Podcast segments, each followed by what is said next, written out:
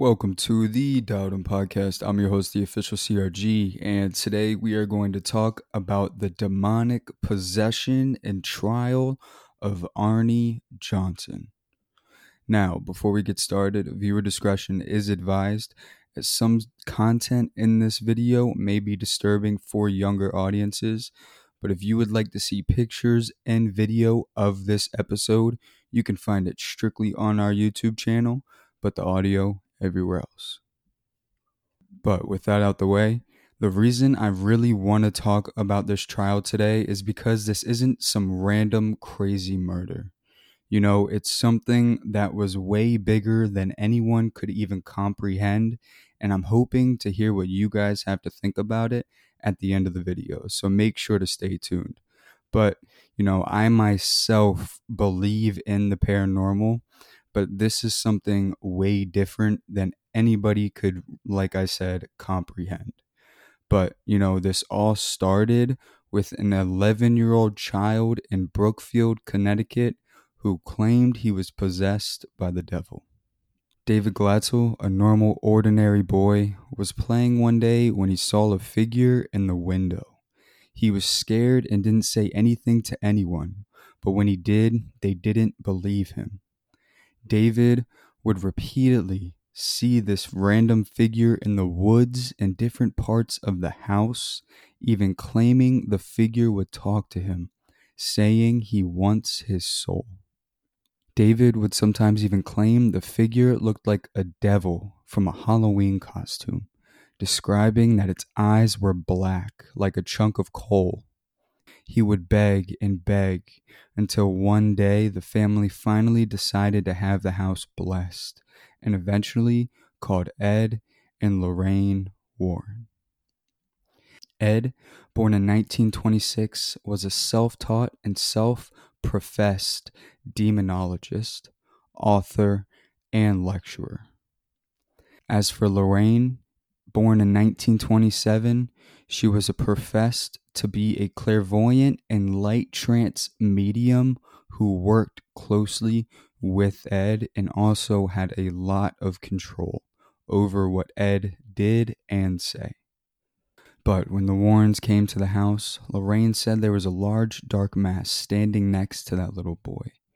And through that, they checked him out and did some tests, concluding that David Glatzel was indeed under demonic possession having an exorcism take underway. If you're on YouTube, here you can see real life pictures of 11 year old David Glatzel during his exorcism. It's said that during the event, David had a very hard time controlling himself as his voice was said to be distorted and his body responding in strange ways. But this is when Arne steps in. 19 year old Arne Johnson, boyfriend to Debbie Glatzel, was in the same room as David during the exorcism. It's said that Arne got so tired of seeing David in pain and agony, Arne intervened. He said, and I quote, I yelled at this thing at the top of my lungs. I said, Leave this little kid alone. Take me on. I'm here. Take Me On. Once that happened, Arne states he felt a coldness come over him, hearing Lorraine say, Oh my God, what did you do? It said that it went quiet after the exorcism and that everything was okay and the Warrens slowly faded away. But five months later, Arne Johnson was arguing with his landlord, Alan Bono, claiming he then blacked out and went under possession ultimately killing Alan by stabbing him. After Arne's arrest, Arne Johnson then went through his trial claiming the devil made him do it. But with everything that happened, with David and the pictures Ed and Lorraine took from the exorcism, they decided to fight to prove Arne's innocence, but the judge wouldn't budge. It was the first time ever in American history that a defense like this was used in a courtroom and it brought worldwide attention. Ultimately, the judge rejected the plea, having Arne Johnson serve 10 to 20 years in prison for first degree manslaughter. And even throughout the years, Debbie stood right by Arne, proving his innocence, so much they even got married while he was in prison. But it wasn't until the real truth came out in the new 2023 Netflix documentary, The Devil on Trial. Because in the documentary, they interview Carl Glatzel, the brother of David and Debbie Glatzel, and he has a very different version of events from the rest of the family. Carl, who was 15 at the time, described how he would watch on as his family reacted to David, saying that he wasn't buying it and that the things didn't sit right with me.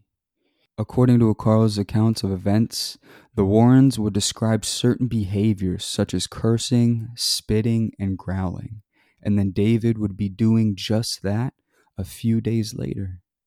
He also said that the Warrens turned his family's events into a show instead of genuinely helping them. And even in the new documentary, Carl claimed that his own family were petrified of him getting involved because it was his belief that the whole possession case was fabricated. Throughout this whole thing, Carl branded the Warrens as very good con people, saying Lorraine even told David he was going to be a rich little boy when they published a book about the events that happened, but it was all just a lie. Because after Ed and Lorraine hired an author to write David and Arne's story, Ed insisted to make it scary, but the author didn't know how to feel. So he went to the Glatzels and asked what really happened. And a lot of things that the author was told to write just wasn't true. So he decided to go and confront Ed about it. And Ed told him that it doesn't matter. He wants him to make it scary because it brings money and people to them. And hearing that, it just shows the mindset of the Warrens and how they really did just use the Glatzels trauma as real profit because in 1983, the book The Devil in Connecticut came out, breaking worldwide records. Once published, the Glatzels were only given $4,500 for their story, as Ed and Lorraine took the rest of the profit, making over $81,000.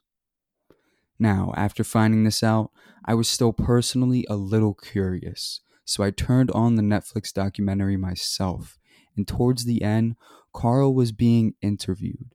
And he went on to explain that after his parents' deaths years later, he went to the house and was sorting through their things where he found a note from his mother. The note said, Well, the family had their medicine tonight, and everything was good. Carl then went on to say how he believes his mother was drugging the family meals with Sominex, a sleep aid which can cause voices and hallucinations. And that's why he believes David was seeing the things, but the rest of the family deny, including David himself. Today, the siblings of the Glatzel family barely talk, having each of them hold a different side of the story. Until this day, Arne Johnson still claims his innocence, saying he was possessed and he did black out, also stating that he doesn't remember anything that happened from that day and it wasn't him. And as for David Glatzel, he still claims that he was possessed by the devil when he was 11 years old. So, if you guys like this type of content, make sure to drop a like and a follow. But today's quote is actually by an unknown person but it says to better understand the paranormal, we must be open to all possibilities and new ideas.